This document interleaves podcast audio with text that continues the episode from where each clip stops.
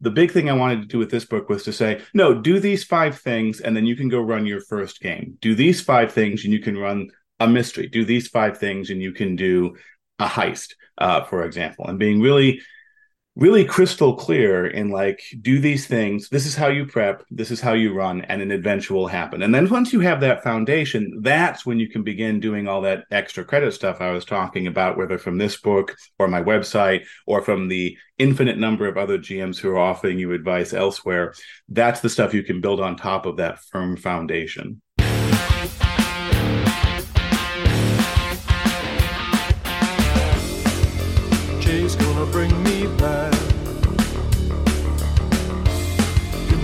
plus one to attack. Whoa, oh, oh, I want to come back to the dice. Whoa, oh, oh, oh, I think I need some good advice. I need a role play rescue. Oh yeah. I need a role play rescue. Oh yeah. Oh yeah. Hello, rescuers. My name's Che Webster, and you're listening to Roleplay Rescue, the podcast about rediscovering our passion for tabletop role playing games. This episode is the final one for the season. No, really, it is the last one, and it's my pleasure to bring you a conversation about a very significant new book for the RPG scene. Justin Alexander is my guest today. He's a freelance writer and the author of the grand repository of ideas that is the Alexandrian.net. Justin is also the host of his own YouTube channel, Advanced Game Mastery. His work is noted for its insight, good humour, deeply thoughtful suggestions, and to be frank, the Alexandrian is probably the biggest single influence in my own gaming and in this podcast. Hailing from Minneapolis, USA, Justin is also an actor and a playwright, and it's a very great honour for me to have him back on the show. Big thanks up front to Justin for agreeing to come and talk about his new book. It truly was another joyous and interesting conversation for me. So, this is it. This is season 12, episode 28. So, you want to be a game master with Justin Alexander.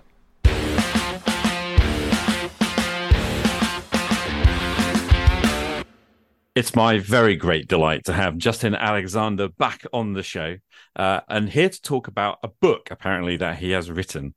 A book called So You Want to Be a Game Master. So, welcome, Justin. And uh, yeah, tell us about this book. Well, thank you so much for having me. I am very excited about this book. Like you said, it's called So You Want to Be a Game Master. Uh, for those who are familiar with the Alexandrian, which is my website, this is basically the Alexandrian compressed in between two covers and then shipped out into the world.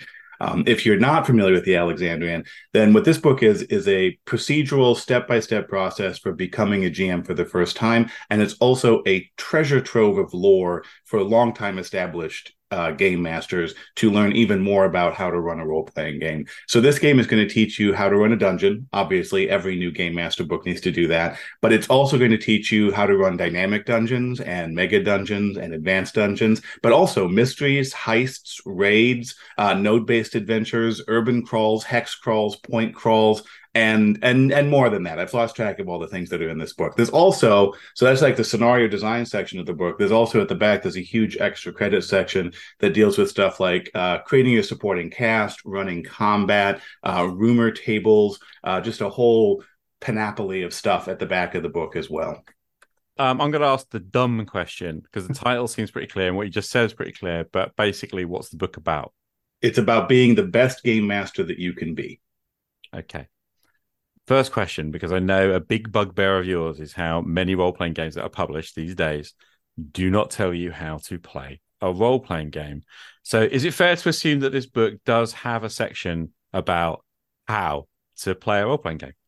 Absolutely. In fact, the entire book is really designed around how to how to prep and run uh, the game as a game master. So, like the first, actually, the first twenty, maybe thirty pages of the book is is basically a step-by-step introduction with the assumption that the person reading these first 20 pages has never played or run a role-playing game before. And that that initial section is going to tell them everything they need to know to run their first game except for the rules of, of whatever game it is they've chosen to play.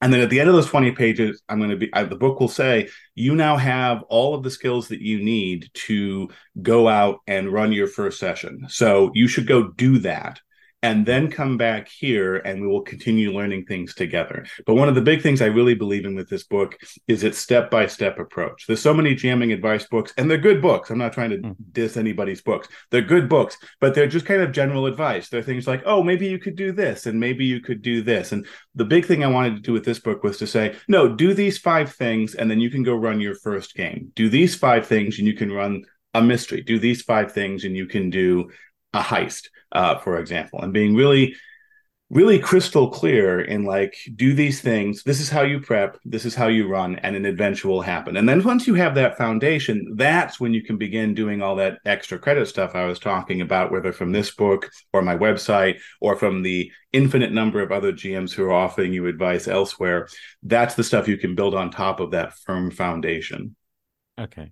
Talking about this first section like 20 30 pages presumably aimed at the beginner primarily. So, what does that sort of cover? I'm curious. So the big thing, the big thing we're kind of aimed towards for those first twenty to thirty pages is how do you actually run a dungeon? Um, and we could have picked any number of initial scenario structures for what that first adventure is going to look like for them.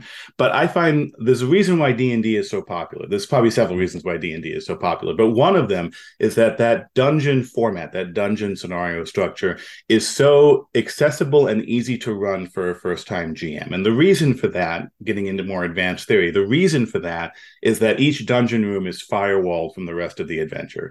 So if i'm running a heist or i'm running uh, or I'm running like a big conspiracy adventure, I have to, as the GM, kind of keep track of everything that's going on in the adventure. If I'm running a simple dungeon, and obviously there are advanced dungeons as well, but if I'm running a simple dungeon, the only thing I need to keep track of is what is in this room. Is it a trap? Is it a goblin? Is it both? Whatever it is, I just keep track of this one room. It, it's it's very simple, and I never, as a, as a beginning GM, have to think, boy, what do I do next? The answer is always whatever's in this room or pick an exit and go to the next room. So that's why we kind of start out with that dungeon format.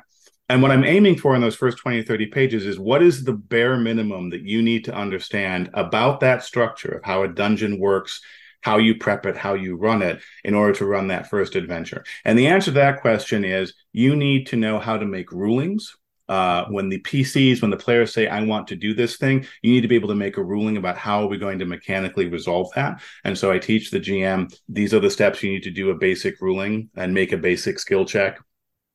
And then the second thing you need to understand, the second skill you need to run that basic simple dungeon is how does how does a dungeon room work? And we're going to walk through a very simple procedure for like, this is what a, the key for a dungeon room looks like. This is how you can run that key.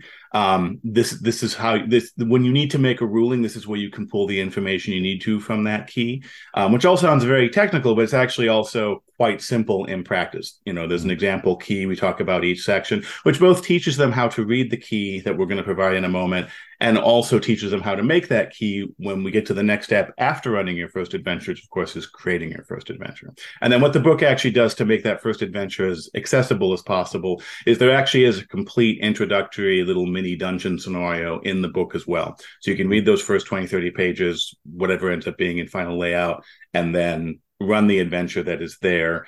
And then at that point, we can talk about how to create new adventures or use published adventures. So you've spoiled. I mean, there's lots of little bits you've been teasing out there, and sort of shown covers been released um, back in sort of July. Um, had a good look at it. Beautiful, by the way. And um, there's lots and lots of little like tips and stuff in there that you've kind of put tidbits that you've put out there. Um, but what I'm most curious about really is that for somebody who's been around gaming for about you know, 40 years, um, it seems to me amazing that uh, nobody has really sat down and done what you appear to be trying to do or have tried to do. So, why do you think that is? Well, something I talk about on my website on the Alexandrian is the fact that for a very long time, we as as an industry, as a hobby, as designers, as game masters, didn't really think in terms of of what I call scenario structures, mm. the actual structure of what you prep and the structure of how you run that. And so for for a very long time, because we didn't think about that, it just kind of became a thing where like, well, everybody knows how to run an adventure. Or you'll hear things like, well, in an RPG, the players can do anything, and then the GM you know responds to that somehow and it's the response to that somehow which makes gming uh, quite difficult right mm-hmm. and so what happens because we didn't really think about how the scenarios are designed and how we use those scenarios in play most game masters for a very long time had really just two scenario structures and one of those was the dungeon because dave arneson and then and then gary gygax together in dungeons and dragons had actually put together. They needed to explain what this weird game they were making was. And the way they did that was to explain, you know, here is here is how you make a dungeon and here is how you run that dungeon because if they didn't explain that nobody would have any idea what to do with the game right and so if you go back to 1974 d&d there are imperfections, but they are giving you a very specific a very specific procedure for how to create that type of adventure. So mm-hmm. that that scenario structure, the dungeon scenario structure, is one that most people have in their pocket because it's been around for a very long time. Although something else I talk about is because we haven't analyzed those kinds of scenario structures, each edition of D&D has gradually removed more and more of that explanation until you get to 5th edition where if you look at the 5th edition core rulebooks, they neither tell you how to make a dungeon, there isn't even an example of a keyed map in they don't tell you to key a map and they don't even give an example map with numbers on it in the DMG um, and they certainly don't give you any kind of procedure for actually running the dungeon. So that that knowledge of how to run a dungeon has passed from in the rule book into purely a oral tradition that is passed down from GM to GM in increasingly imperfect forms. But most people have that dungeon structure, and then the other thing most people have is a railroad where they you know mm-hmm. basically force the players to go from one scene to the next and some people have like a mystery scenario structure which often blends into a railroad because they don't really fully understand it so one of the reasons to get back to your question why a book like this doesn't exist is because for a very long time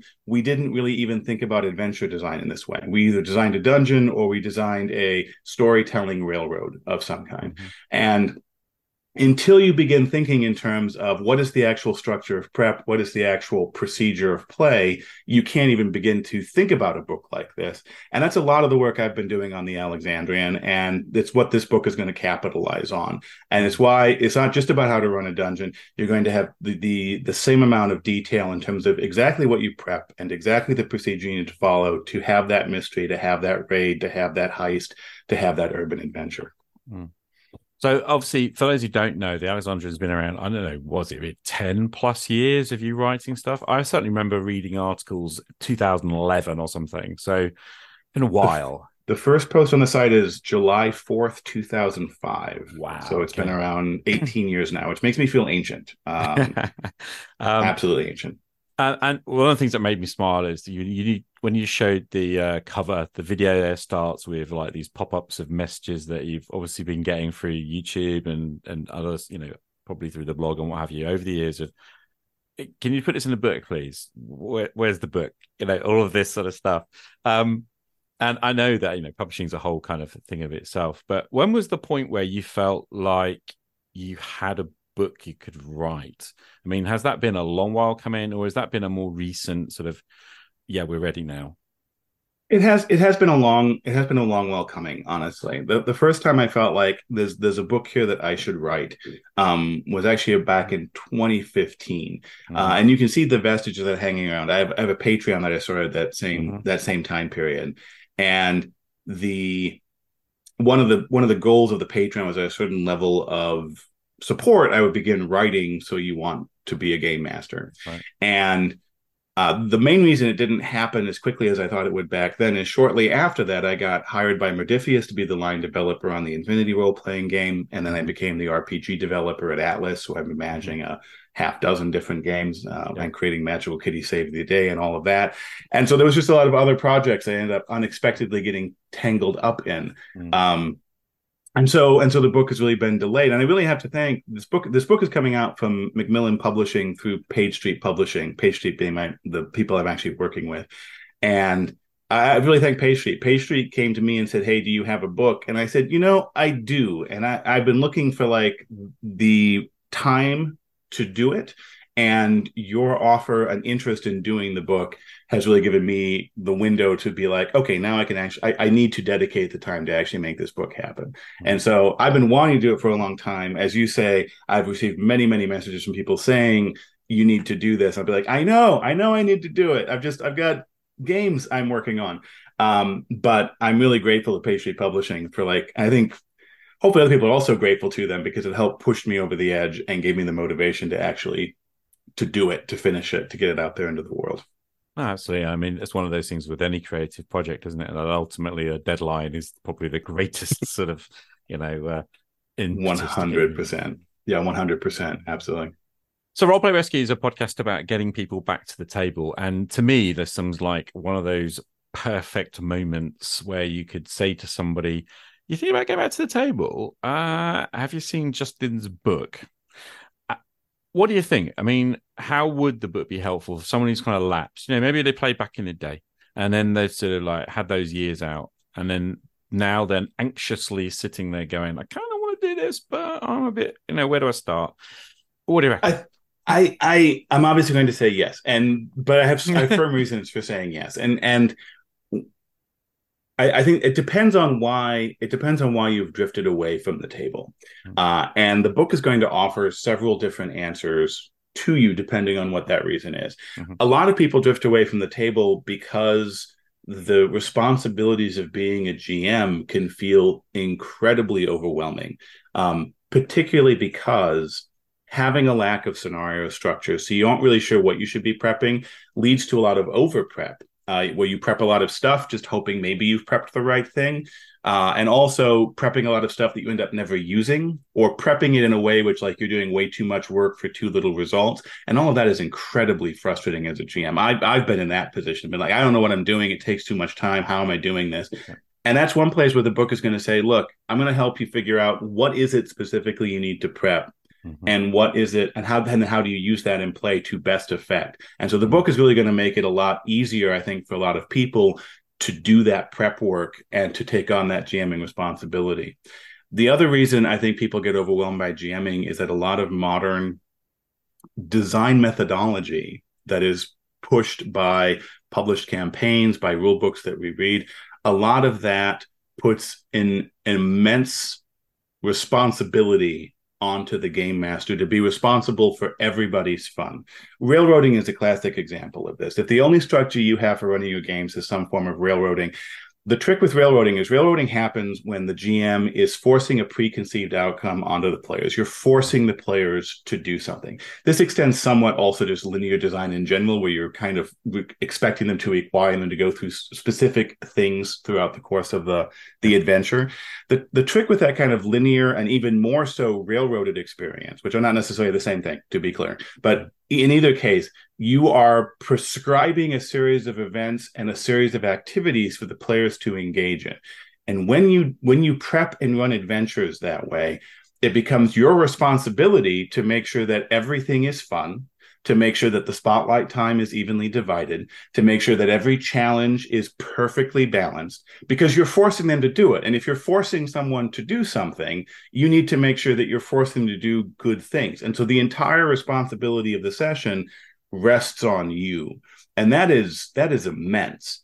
And one of the things about the approaches we'll talk about, and so you want to be a game master, is how to break away from that railroad, to break away from the idea that you as the game master are going to prescribe activities to the players and therefore are responsible for those activities and to engage in what I refer to as active play where it's not just me saying here's what you're going to do. It's me it's me you know th- throwing some toys on the ground and we get to play together. And when you're all playing together you can all take responsibility together for everyone having fun together. And now it's not all on your shoulders as the game master. It is it is shared joy rather than a burden of responsibility. And so that approach also changes things. And then the third thing that the book is going to show you and this isn't really the focus of the book but it's in there is that the other reason i think people drop away from game mastering is that scheduling can just be such a huge problem. And also the perception that the only way to play role playing games is what I refer to as a dedicated campaign, which is the same five people have to get together weekly uh, for the next six months in order to play through a story. That is an immense that is an immense commitment of time, uh, and also like it, it also frequently is a blind commitment where you're like, boy, I really hope I like these five people. I really hope I like this campaign because I am dedicating a large chunk of my life to it. And one of the things we talk about in the book is the alternative to that, which is the open table uh, method of play. Like I said, not the focus of the book, but there's actually a whole chapter in the extra credit section talking about open tables. And the trick with an open table, it's actually is the way that Dave Arneson and Gary Gygax used to run their games at the dawn of the hobby, which is that rather than having this dedicated group who would show up every week, it would be anybody wants to come on Tuesday night, we're going to go on an adventure together. And so scheduling becomes easier. If you're a player, you don't have to commit to every single week. You can just drop in and play when it's fun. It becomes a lot more like a board game night.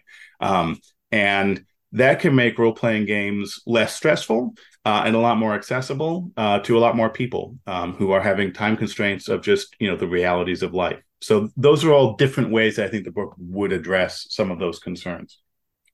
I'm wondering, like you talked about this lin, you know, sorry, not this linear, the railroaded experience that most people are going through. And I, th- I guess like there's hints here of like what that might look like. Obviously, scenario structures of what you're talking about, but can you give us an idea of the sort of what is the alternative?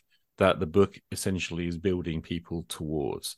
Um, you talked about starting with a dungeon as the most simple scenario. So I guess the question is kind of what's the next steps out, um, and how do people break away from this sense of I need to put this in front of them and then that in front of them and then this in front of them.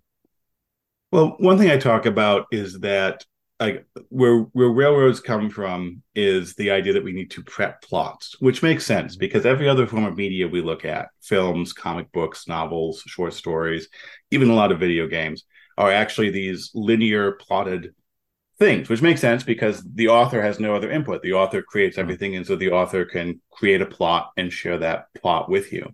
But the trick with a role playing game, of course, is that it is an interactive media. And so, what I am far more interested in when I sit down to play a role playing game is that interactivity. And so, I think in, instead of thinking in terms of prepping plot, I think in terms of prepping toys.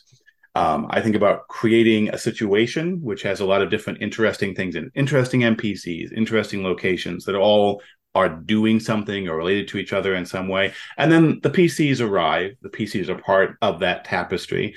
And then we actively play with each other. And the example I give is is actually like GMing can be a lot more like playing in the sense that when the players show up to a session, they have created a character, but they don't come into a session with, and tonight my character is going to do A and then B and then C and then D.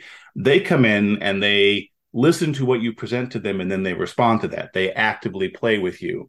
Mm-hmm. And you as a GM can actively play with them rather than trying to prep out what will happen. You can prep toys that you can use to respond to the players and to actively play with them. And there's a lot of different, again, structures you can use for that but like one that that can be very powerful is node based scenario design.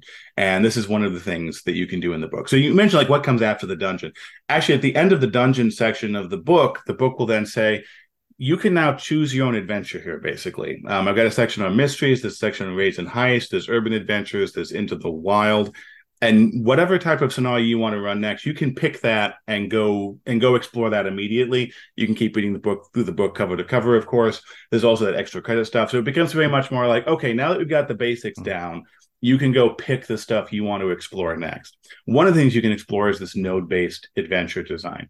And this is basically an advanced form of mystery design. So the basic mystery design is that uh, you have the three clue rule where you have a scene and there are three clues um, that point you to the next scene. You go to the next scene uh, and investigate there. You find up to three clues and continue on. And the, the point of the three clue rule is redundancy. You don't have to find all three clues to proceed. And that way, if somebody misses a clue or misinterprets a clue, your mystery scenario remains robust and you can proceed forward with it. Mm-hmm. But the next step up from that is this node based scenario design, which inverts the three clue rule and says, you don't need to have three clues in the current scene pointing to one other scene. You can have three clues pointing to three different scenes, for example, and that's enough because as long as the PCs find one of those clues and know what to do with it, the adventure will continue. They might find all three and then have a choice of things to do, or they might find one and that's all the only thing they can do because they missed or misinterpreted the other two. And basically, there's a structure for like designing large mysteries or conspiracies using that. Um, the other thing that node based scenario design is really good at is that it reflects the way that a world works because it's about how information flows. So, like the way that organizations and people work with each other are connections that can be modeled through node based design. And so, it's a very it's a very controlled structure that means that things don't spiral out of control and the GM has to keep 9,000 things in their head at one time. But it's one that models us a world where you have situations that you interact with and you can pick up the different nodes and characters and respond to the players dynamically through that structure, if that kind of makes sense. Oh, good. What about genre? Is this primarily a book about fantasy role playing? No, the the beginning of the book assumes that the reader is either not familiar with with role playing games or that they are familiar with D and D or are aware of D and D. And so the mm-hmm. beginning of the book does kind of assume that because uh, attempting to like take somebody who's never played a role playing game before and be like, "There's forty thousand different games out there," is too much. I, we, our experiments yeah. with doing that kind of overwhelm them. So the beginning of the book is like, let's assume you're playing D and D. Other RPGs exist, but let's assume for now you're playing D and D. And here's how a dungeon works with some very specific mechanical tie-ins to D and D, so you can get up on your feet you can certainly use it with other games as well um, but we just kind of make that assumption. But once you get through that first adventure the book begins opening up and begins discussing other genres and other approaches. And even we talk about in terms of dungeon it's very much a legacy term but a, a, a more generic way of thinking is a, is a location crawl rather than a dungeon. But whatever you call it that structure works for all kinds of things. You can use location crawls or dungeons for you know uh, Shadowrun scientific labs in a Shadowrun campaign or um, uh, an abandoned space station in a space opera campaign or any of those kinds of things. So all these structures are very usable um, across all genres and, and forms of play. Like I say, particularly once you get past that first adventure, the book also begins opening up and looking at those different possibilities. So you're talking a lot about uh, essentially giving people techniques and and structures to work on. Is there anything um, beyond that that you kind of included? Uh, I mean, I was I was kind of thinking about does it talk, do you talk about getting players up and running? Do you talk about um, you know the sort of the dynamics at the table and things like that too? I do actually, yeah. So like I said, the first half of the book is all about these scenario structures, what you prep and how you use it. But then the back half of the book is what I call the extra credit section. And the idea is that these are tools that are useful or concepts that are useful for any of the scenario structures, kind of any form of play. And those include things like there's a section in there about creating your campaign and what, what are the actual steps you need to follow to create that first campaign for yourself. Um, there's a section in there about how to learn a new RPG for the first time. There is a section in there about how to create characters with your players and like different dynamics you can use to do back and forth with them to create rich and rewarding characters. Um, so the, the short answer is yes. Uh, that stuff that stuff is in there. I'm kind of just curious on a, a sort of a, slightly more personal level about what you feel like you're most pleased with with it. What are you most proud of with this book? That's a great question. I I am most pleased. So I've had this vision for a very long time since since at least 2015 when I was first thinking about the book. About I had this very clear vision of of what I felt would be the best way of introducing new game masters to being a game master. And that was really heavily built on my own personal experience trying to become a game master uh, way back in 1989, um, the summer of 1989, as I was trying to learn how to learn these role playing games for the first time. Mm-hmm. A lot of people come to role playing games by playing in somebody else's game. That was not me. I had heard about these role playing games. I didn't know anyone who was playing them and it was obviously 1989 so it was like i could just go online and see what was going on at the time easily. And so i was trying to figure out what this was. And i i actually so the first role-playing game i picked up was the, the, a batman role-playing game from mayfair. I read that book cover to cover because i was so eager to get into this amazing world i kind of felt the edges of and i couldn't figure out how the game worked. I, I read the book cover to cover but there was no explanation and i couldn't wrap my heads around like well what what do you actually do? Mm. And I actually went through several role playing games before I finally found the Mentzer basic set, and that had that had enough of a procedural approach to kind of show me how to like actually do the thing. And then I was able to run games for my friends and, and family and, and get on top of it. And so for a very long time, I was like, well, what is the book that I would have wanted that I would have wanted 10 year old Justin in 1989 to have? And I think the thing I'm most proud about this book is that this is the book that I wanted when I was 10 years old and trying to figure out how to become a game master. And I think that I've achieved that. And I hope that it, I'm hoping that I'm not just like the one person who needed to learn that way. I'm hoping that this is actually true for a wider, wider array of people. But I think a lot of people hopefully will find the book that I desperately wanted in the summer of 1989 and that it will be that it will open open world of imagination to them.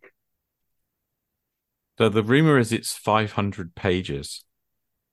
544 pages is what the publisher has told me, uh, which was a which was a shocking which was a shocking number to me. I did not expect it to be uh, that that mighty of a tome. Um, the word count is about 150,000, which is the length of a of a of a novel, basically. Yeah. Um, but I think with all the diagrams and maps, we mentioned you mentioned the cover earlier. Fernando mm. Salvaterra is doing the cover and also all of the interior cartography on it. Absolutely beautiful work um, that he has done. I'm I'm so happy to have his work um, supporting my text. And um, but I think with all the diagrams and everything else, I think the I think the uh, the page count just ended up being a bit mightier than I thought it was going to be when I wrote it. So so now you've piqued our interest. Maps and diagrams. Mm. Um, so what kind of? I mean, I'm presuming like you've got things like your node-based diagram. I remember that on the Alexandrian blog. You know, you can your very simple stuff. I imagine that's been prettied up.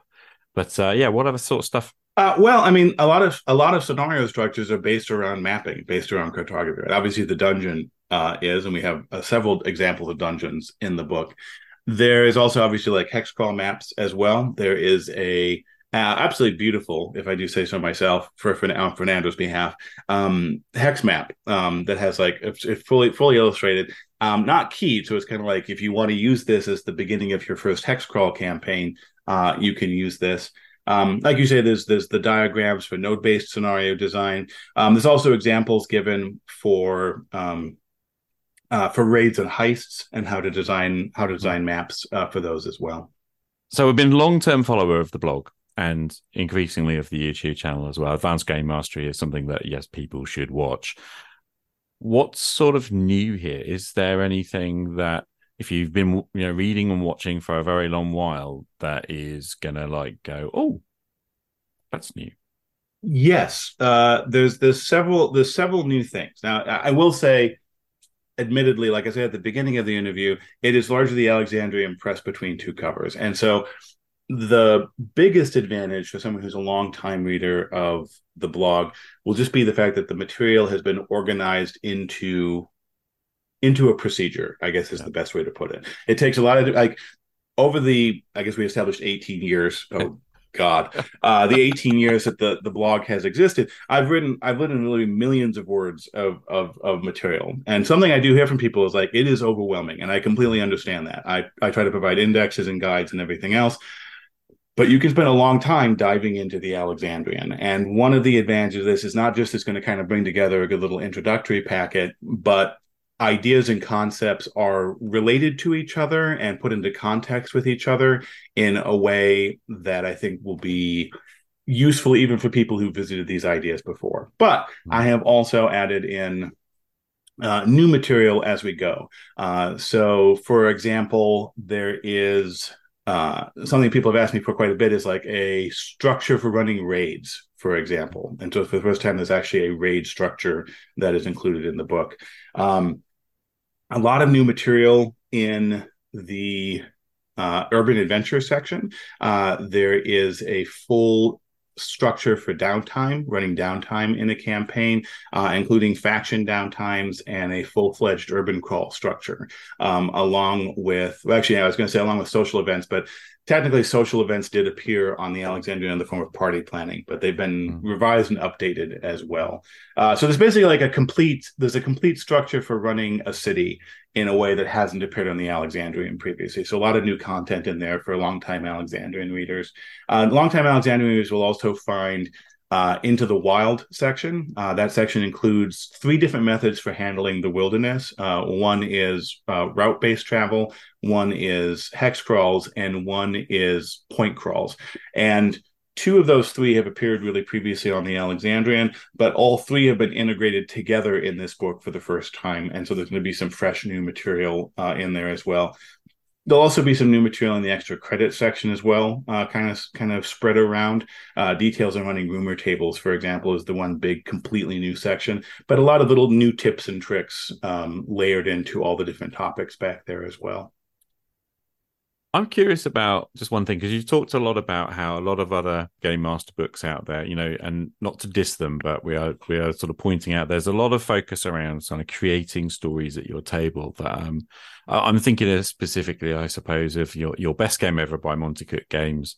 Um, is probably the archetypal of approach that this you know, role playing are about telling stories, and this is about how you get your your story together, and then kind of doesn't tell you terribly well about how to do it gives you loads of kind of cool stuff, but doesn't actually sort of knit it together very well. What's your view on that approach? I mean, you've hinted at don't prep plots.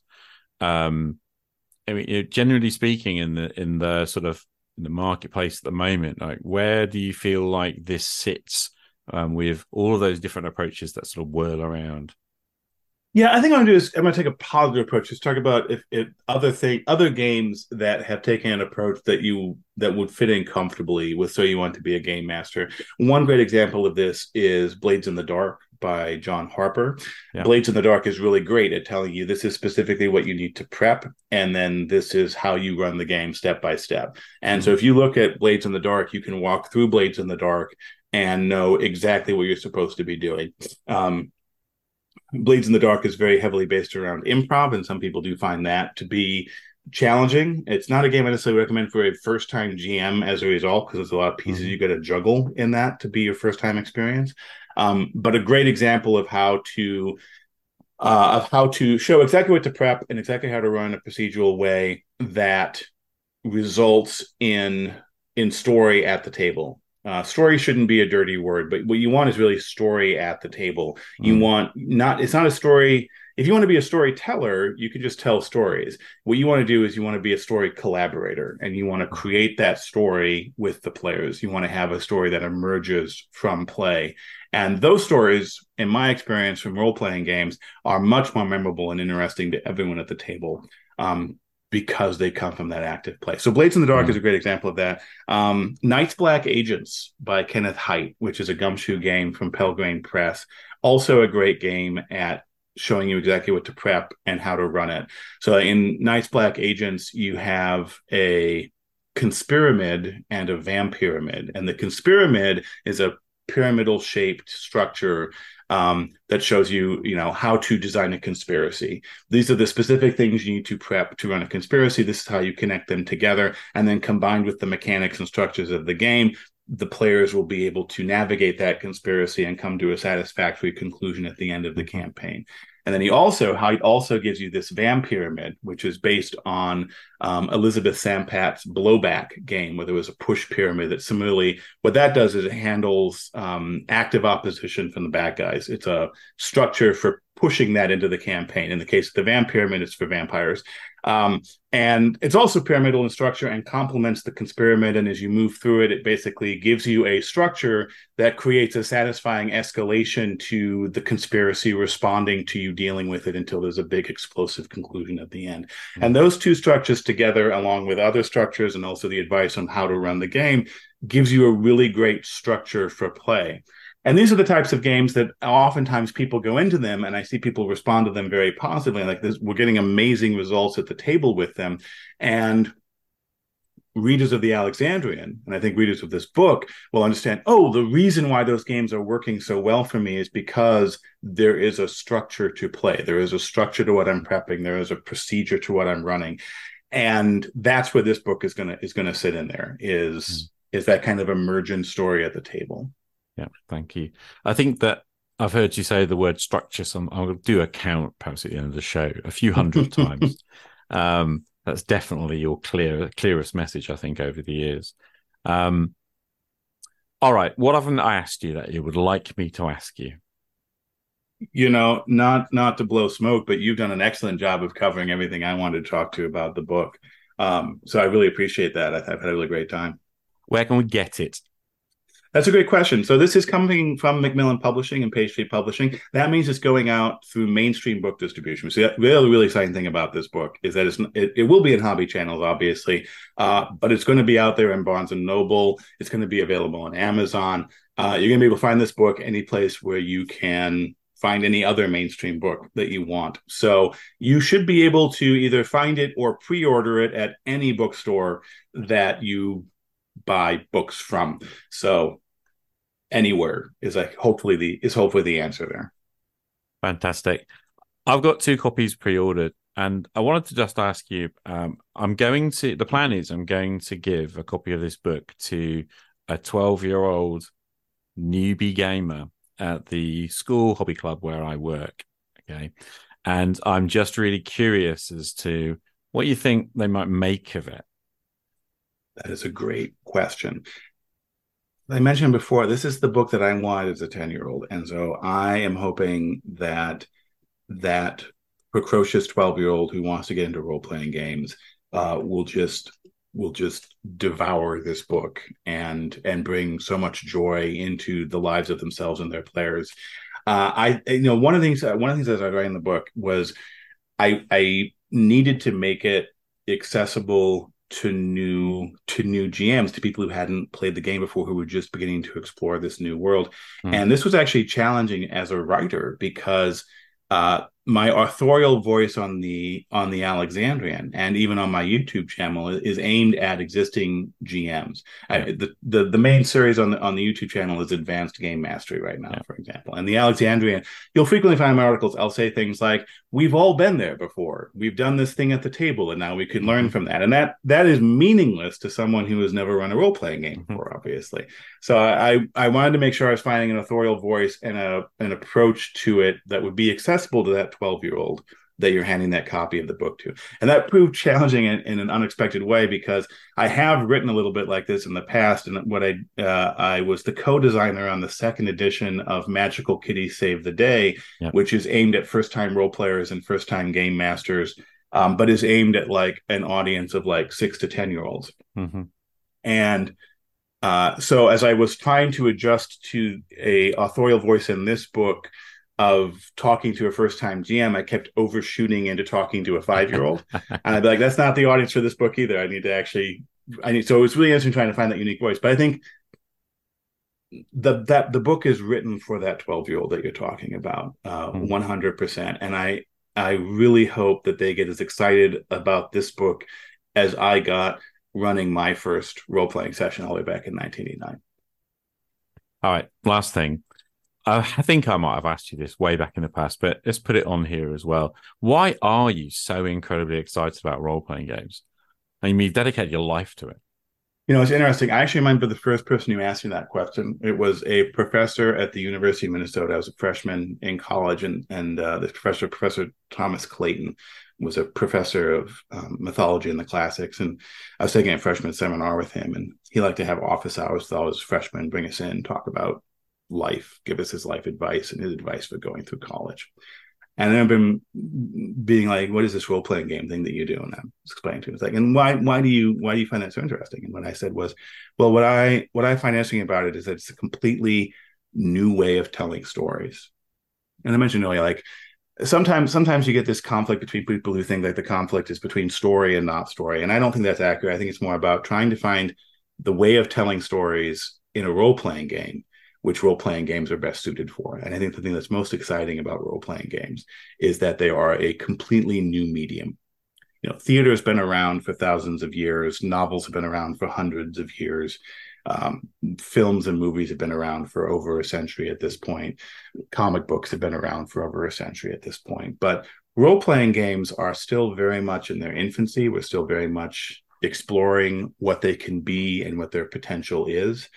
And that is what I find exciting about them as a medium. And it's why I am so impassioned about not running our role playing games as if they were movies or books or whatever, because they aren't. And there are lessons we can certainly take, much like film took lessons from theater, for example. But film needed to find out what it was. And I think we're right at the point now in the last few years here where role playing games are beginning to really figure out what are we uniquely and that's a very exciting time to be exploring this medium together. So you want to be a game master is out in November? Is that right? November, November 2023. Yep. Just in time for Christmas. Yeah, absolutely. And as you said uh, a few moments ago, available for pretty much all the majors. I know it's on Amazon UK too, so it's pre-ordered. Um, wish you all the very, very best with it. And um, you know, thank you so very much for coming and spending some time and talking to us about it. Um, it's just an absolutely amazing moment, I think, in what everything the Alexandrian stands for, really. It's it's very exciting to hear someone else say that because it's exactly how I feel. I'm I I'm really, really excited about what this book offers. We'll stick all of the links and everything into the show notes for the show. Justin Alexander, thanks so very much for your time. Thank you so much for having me here. It's always great to chat with you.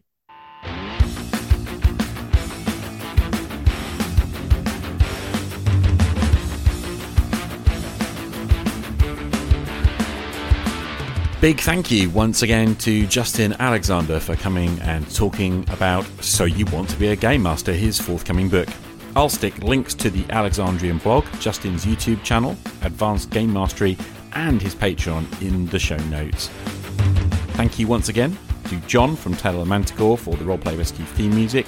Thanks, of course, to all the Roleplay Rescue patrons who support the show through patreon.com slash rpgrescue. And most of all, thank you to you for showing up and listening. I hope you found it illuminating. My name is Che Webster. This is Roleplay Rescue. I'll see you again at the table. Game on.